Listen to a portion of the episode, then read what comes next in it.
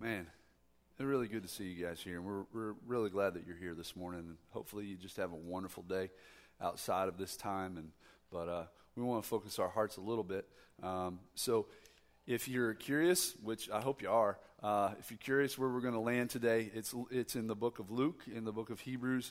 You can pull out your phone. It's probably easier to find these on your phone than it is in the Bible, but I kind of like the turning of the pages. So, um, but these are the scriptures that we're gonna we're gonna hit this morning. We'll hit those later in the service. Um, but before I, I begin, as well, I kind of already asked you to search that. So, uh, but I would like to say a prayer real quick before before we begin. Would you mind just bowing your hearts with me one more time? Jesus, it's it's really not about the pastor. It's it's really about you being the Word of God and you dwelling among us. You living the life you lived.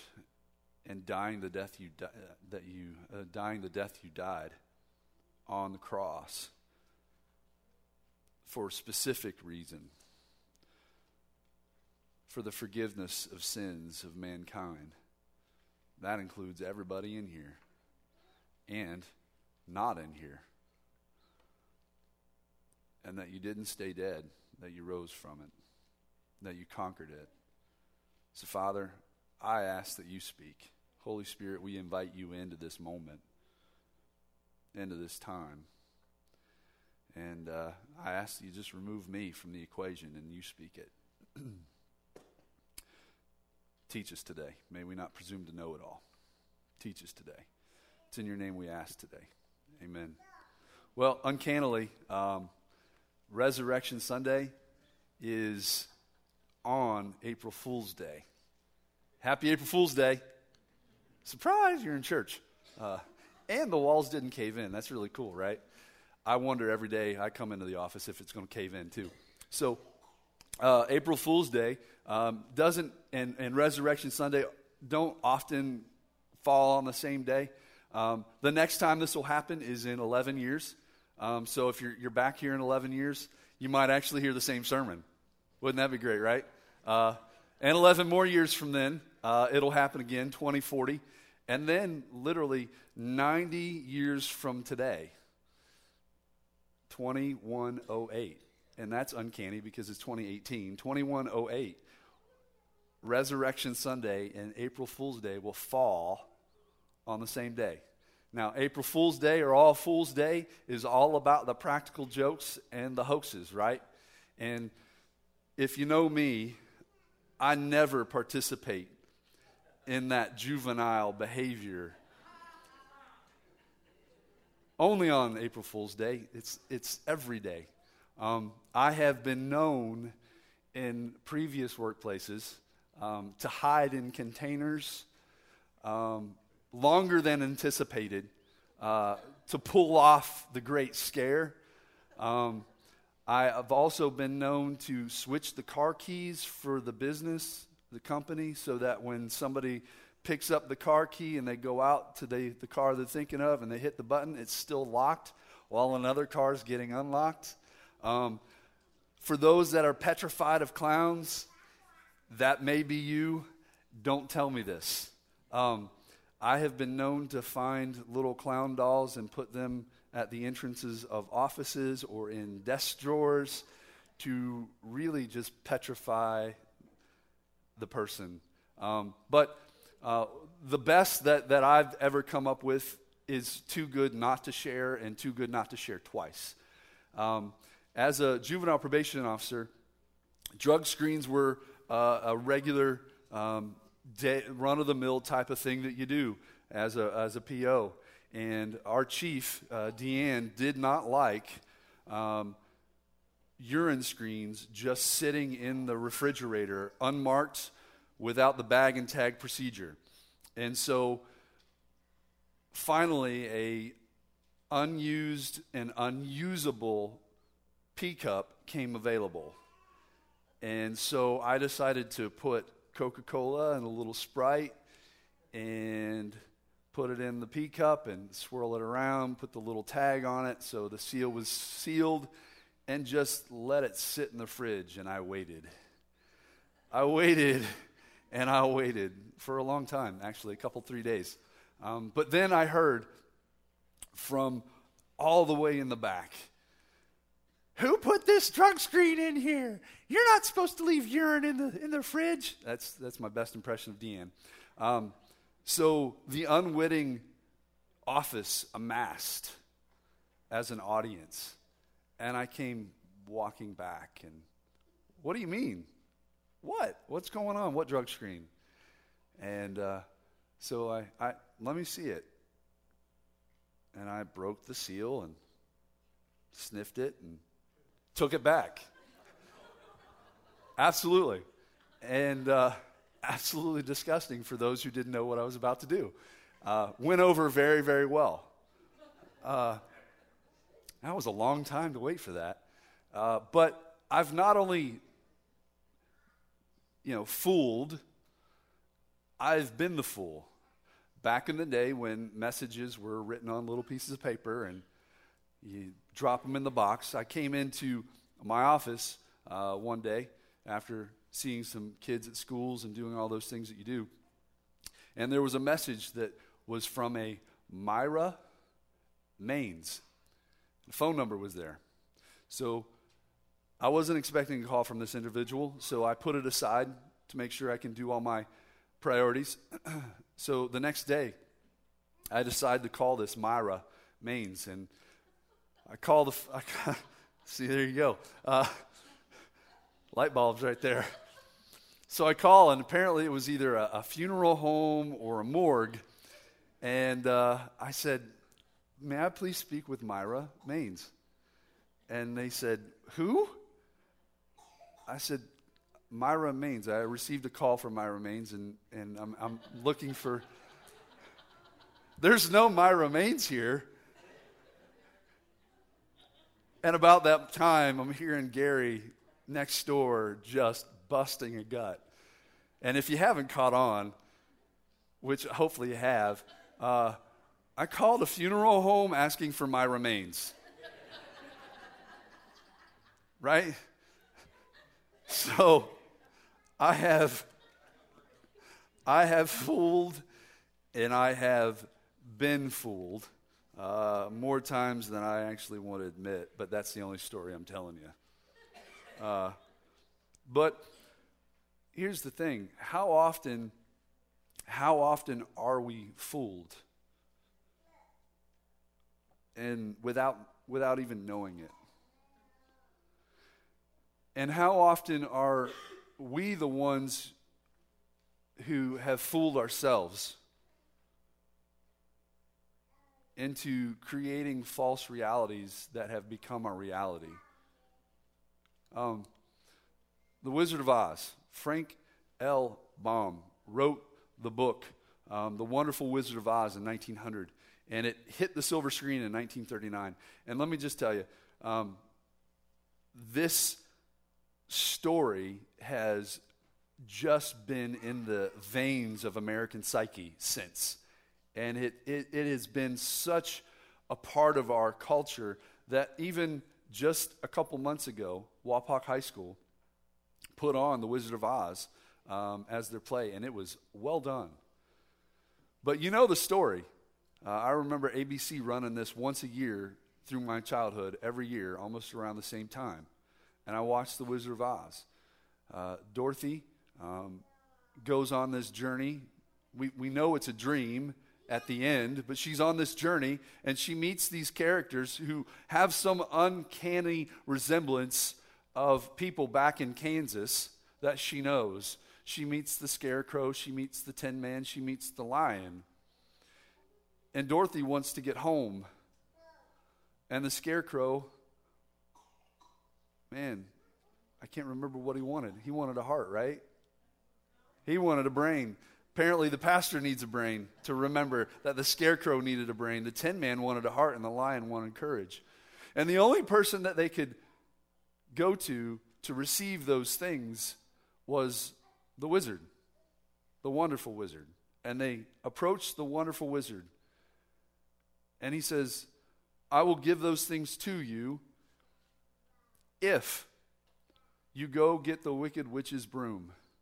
And so there's the story of an adventure, and they fight the flying monkeys who apparently didn't throw their poop.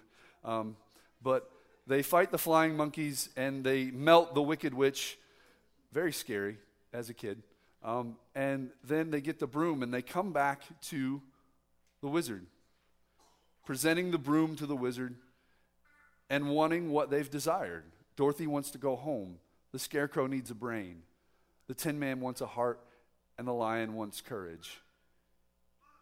And then the great and powerful wizard says, come back tomorrow.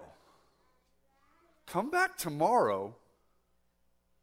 So Dorothy musters up all the courage that she can and says, if you are the great and powerful Oz, then you would fulfill your promises. And then he begins to degrade them. We see flashes of fire and a really cool hologram head and uh, a booming voice. And he says, you ungrateful creatures. But Little Toto plays a massive role in the movie that we really ignore. Little Toto somehow wanders off and pulls the curtain on the man. And we see this man behind the curtain pulling levers, hitting buttons, and speaking through a microphone. And when the sham of a wizard is caught and understands that he's caught, he says, pay no attention to that man behind the curtain. Really? This movie, this story, like I said, is in the American psyche. And I don't know if Frank Baum actually intended this, but it commentates on America. And it commentates on our culture and on you and I. This story has told us that really don't pay any attention to behind the curtain, because it's really all smoke and mirrors. It's false, and it's full of unfulfilled promises. And it's really interesting that the wizard then tells all of the characters, the Scarecrow, the Tin Man, and the Lion, you know what? What you really have, what you really want is what you already have within you. All you have to do is look inside of yourself, and you'll find it. Because there's no one greater than you, right? There's no one greater than me, right? This is the commentary that we have come to believe as our reality, which is a false reality. How many times do we fool ourselves into believing false realities? And don't believe the man behind the curtain. Folks, to really think that we have what we already need is within us, and that there's no one greater than ourselves, this is a message that has duped us, deceived us, and fooled us. And we've taken it. We've drank the grape Kool-Aid. We've been fooled. April Fool's Day. We've been fooled. What do we have within us, folks? Is a God-shaped hole in our heart that every man, woman, and child has. God has put eternity in your heart, but we have this God-sized shape, God-sized shape hole in our life, in our heart. Why? I'm glad you asked. You're a very inquisitive group. Why? Because of sin. Sin has caused broken relationships between one another, you and I, you and a friend, you and a spouse. You lie to somebody, you see the broken trust and the broken relationship. But sin also creates separation between us and God. it creates broken people. Many of you have wondered, probably already, what's up with this gaudy decoration? Like, is this what Wapak Naz spends their money on? To decorate their, their sanctuary? Absolutely not. um, what you see here this morning is goes back all the way to the Old Testament. Many of you probably glimpsed yesterday on, on A B C the, the, the story of Moses. It, it ran again. During Moses' time, God desired to meet with the people of Israel. But there was an issue. There was sin was the issue. This is a picture, a small picture, of the temple that was used, the mobile temple that was used where God met with the priests and his people. And the most apparent and evident piece of this temple is this curtain, this black curtain. In the actual temple, it would have been about three feet thick, made of several different hides and a lot of different colors, scarlet and and uh, blue, and it separated God, God's presence, from his people, because sin separates us from God. And what we see here is a part of the daily ritual, the, the table of bread and the incense and the lampstand, the menorah. And every day, the priests, they would have a daily routine, like you have a daily routine. You wake up in the morning, first thing you do is probably use the restroom or brush your teeth, or you take a shower. We hope. Um, but you have a daily routine. This was the daily routine of worship for the people of Israel. But there was the issue, the issue of sin. And it had to be dealt with, and it had to be dealt with on a daily basis. And last week, we talked about in that daily basis, there had to be, well, that's not the sheep. That's the goat. The greatest of all time is cardboard. The sheep, which had to be sacrificed twice a day, once in the morning and once at night, because of sin. It was a sin offering to God. But notice, the curtain still remains. And once a year, the high priest would sacrifice a goat.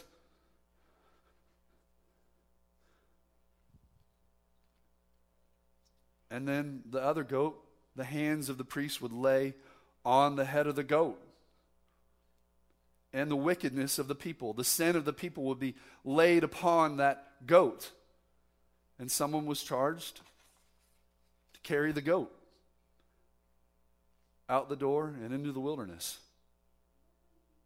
to show that our sins have been gone and we're connected with our God again. But there's a problem with this. You have to do it every day and once a year. And you know what?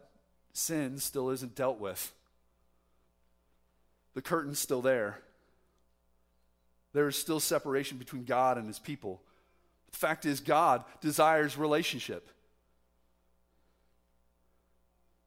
God desires relationship with you and your friends and your family. But we have been convinced. We have been fooled. We have been duped. That the reality is, it's all within us anyways. All we have to do is look and find it. It's there. That there's no one greater than us. There's no one greater than you. Your opinion counts completely. It is truth. Folks, we've been fooled. I was fooled for a long time. But for those of us that may not buy into that idea, we buy into another idea. That's where the numbers come in. You mind pulling out your numbers? Yeah.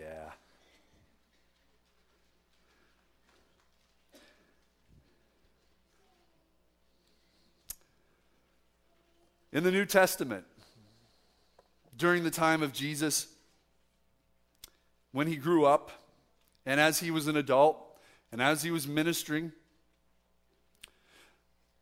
there was this understanding that you had to do certain things, the daily routine, to be close to God, to get connected with him. There was only one that could sacrifice. That was the high priest. There was only one that could actually go behind the curtain, and that had to be by the blood of a sacrifice. The reality is, in society, it was almost like it was in classes and layers. If you did this or you did that, and you kept yourself pure and you kept yourself clean, you were closer to God. But when you did something wrong, you just took a step or two or four or five further. It kind of parallels to today.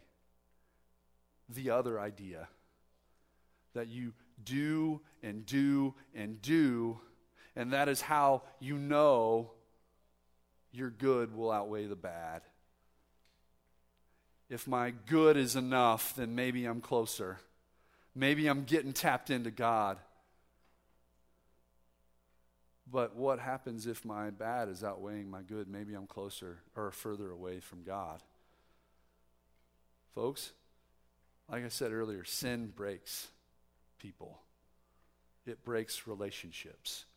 It breaks our relationship between us and God and one another. Broken systems do not heal broken people. You might want to write that down. I didn't come up with that, but you might want to write that down. Broken systems don't heal broken people. And guess what? That system of, hey, maybe my good will outweigh my bad. If I just do more, then I'll I'll I'll definitely be okay. Guess what? That's a broken system.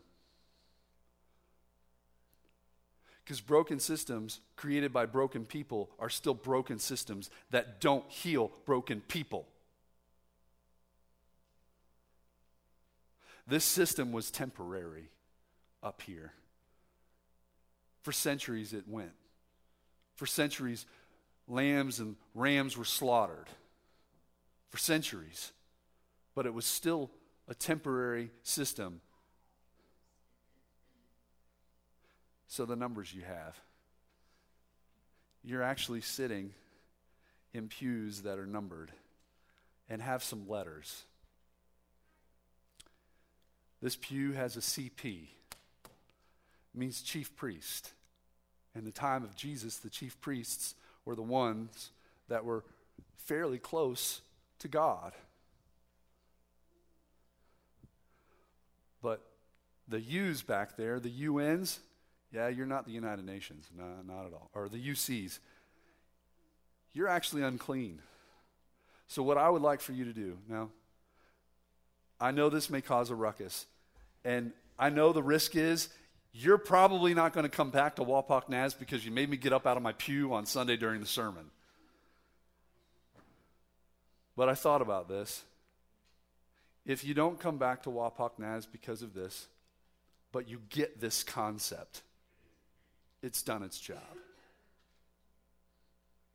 So in a moment, the numbers that you have. If you don't have a number and your family only has one number, you move as a family, okay? What I'd like for you to do is take that number and your stuff, probably, and in a moment when I say go, you're going to move to that actual pew. Now look around. There are numbers on here. So on three, one, two, three, go. Do, do, do, do, do, do.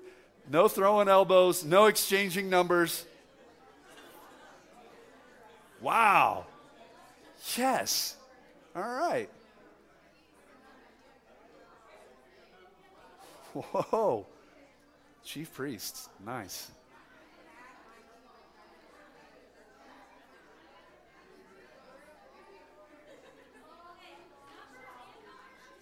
No, just numbers. Numbers and letters. Colors don't matter.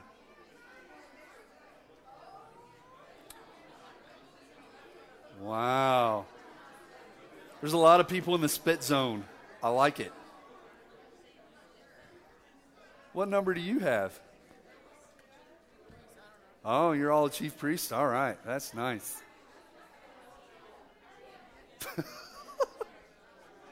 No, you're, nobody's coming back next week.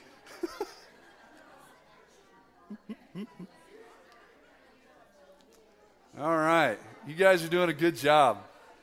Match the number with the number and the letter with the letter. Now I won't know who came to church on Sunday because y'all moved seats. I know who came by the seat that you sit in, right? Oh, my goodness. So, I'm really curious. You guys were sitting in previous pews. How many of you moved forward in your pews? Raise your hand. Oh, wonderful. How many of you moved back?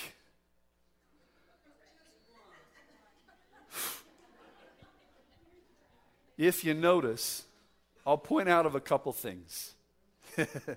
Welcome to the chief priests. Welcome. You guys, your duty is to be uppity and elite and religious and point fingers at everybody else. Shame, shame, shame on everybody else who's not a chief priest, right? These are the people that everyone else looks to. These are the religious folks right here. And notice there's some separation here. There's no one sitting in this group right here because there's some separation between all y'all and yuns. You might, you might have to rubberneck in a moment here. So I'm going to come back to y'all. So y'all are the unclean. And I know you guys, imagine all these back here. Oh, you're supposed to be there? That's good. Y'all are the diseased, lepers, the marginalized in society. The adulterers? Huh? Oh, yeah. You're pretty far away, aren't you? This is the group that the rest of us, all the way up to the chief priests, we separate ourselves from. Those are the folks that have the understanding that, you know what? I will never get close to God. God does not want to interact with me. God does not want to be with me. And I'm not good enough to even have a relationship with God at all. None. And guess what? Those that we look to in our religious society in the first century, say, you know what, you're right. You're right. Your parents must have done something. You must have done something. Guess what? You're cursed. And there's no way around it. And the rest of us, right here, man, we're just moving from one pew to the next pew. I've got to do this and I'll be here. But what if I did this and then I'm back here? This is a broken system. This is a very broken system. This hurts, doesn't it? A majority of you moved further away from God.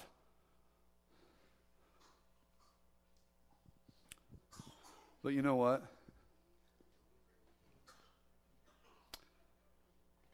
If I could read your mind, I'll just read mine. I know. There was a time that I believed that I wasn't good enough to have a relationship. Sin's a problem. There were times that I believed that those that were in church, y'all the church folk, they didn't want anything to do with me because I wasn't like them and I wasn't good enough. But the fact is, none of us are. Not even the pastor. Billy Graham, who just passed away, would tell you the same. Sin's a problem. But there's something great. There's something great about the fact that, you know what? The system is broken, and so am I, and so are we, and we need healing. Jesus is on the cross. And on that cross, it says, he cried out in a loud voice. And he gave up his spirit.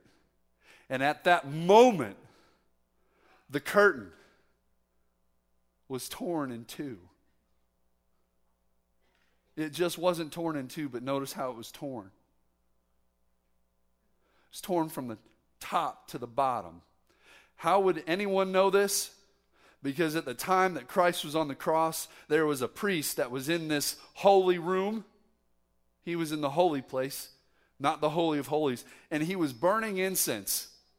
Scriptures tells us that the timing was impeccable, that he was burning incense, and the curtain began to get torn and ripped. A fifteen-foot tall curtain, just completely ripped from top to bottom. No hands of a man could do this. This curtain was three feet thick, folks. It just doesn't get cut by a couple pieces of, by a, one of those Fisker scissors that we collect in August. No. I don't know where my head went. No, the curtain was torn in two by the actual hands of God through the sacrifice of Jesus Christ. Because, folks, we're all on the same playing ground here. It doesn't matter if you're a chief priest, or if you're unclean, or you're somewhere in between. We're all on the same playing ground. And we need a sacrifice once and for all. And that's what Scripture tells us about Christ's sacrifice. That Christ himself, as the Christ child, came out from behind the curtain. The presence of God came out from behind the curtain and dwelt among us as a small little baby wrapped in flesh. He made that redemptive stride across the cosmos for you and I so that he would live his life sinless and free from sin, and that he would be able to give up his life not only as the Lamb of God, but also that, that goat that was carried out into the wilderness that had the sins of all of us on him. And guess what that allows us to have? Access to God. Access to the presence of God. You and I, today, right now, can have access to the presence of God in our life. Don't be fooled. The W H O says, I won't get fooled again, right? Let's not be fooled anymore. If you, for one second, think that you cannot have a relationship with God because of what you've done,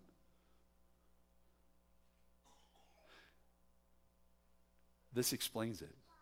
This says that I can have access to God through the cross of Jesus Christ and his resurrection. I need Jim Johnson here to say amen. He's sick. Amen, right? Amen. And it says this, therefore, brothers and sisters, everyone, therefore, since we have confidence to enter the most holy place behind the curtain, since we have the confidence to enter the most holy place by the blood of Jesus Christ, by a new and living way. Oh my goodness. It has been opened through the curtain by his body. By his body. It continues. Then let us. That's us. That's plural. That's you. That's we. That's me. That's all of us. Let us draw near to God with sincere hearts and full assurance, having our hearts sprinkled with the blood of Jesus Christ. Sandy, do you mind coming up and playing a little ditty up there?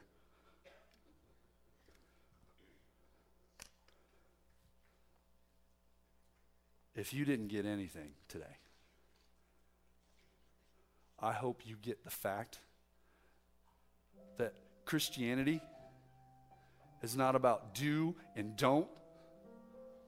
It's about done, about what Christ has done.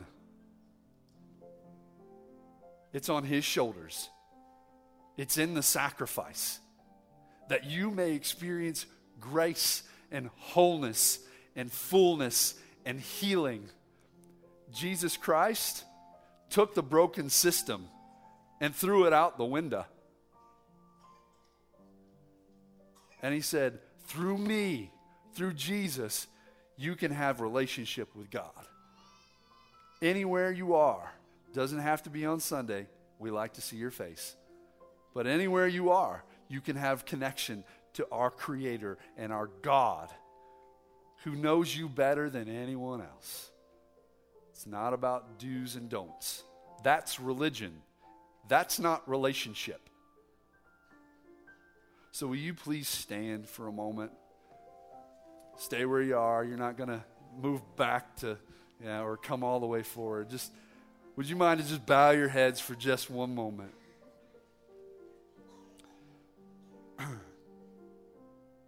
Heavenly Father, I thank you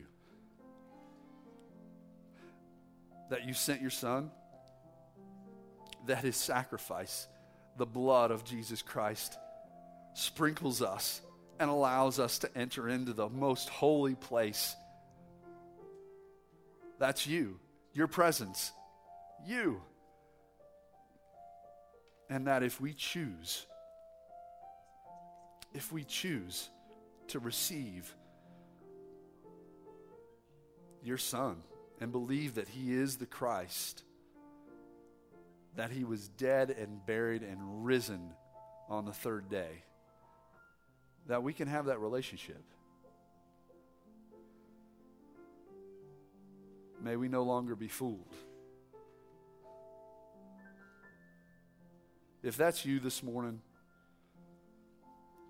if you want that relationship, you've been convinced that Jesus is who he says he is, that he is the Christ, that he died on the cross and that he was buried and three days later risen from the dead, and that he died that we may have forgiveness of sins and have eternity with the Lord, with God, but also have life on this side and receive his Spirit. If you believe those things, if you believe that, and this is new for you,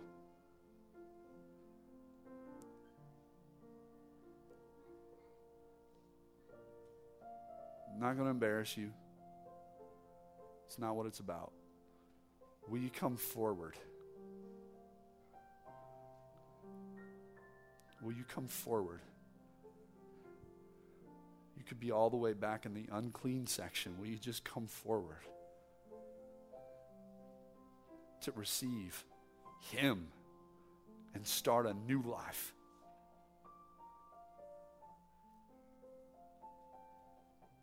I praise you, Jesus. I thank you for who you are. We're glad that you've risen from the dead today. It's in your name that we ask today. Amen. Sandy and the group are going to sing one last song.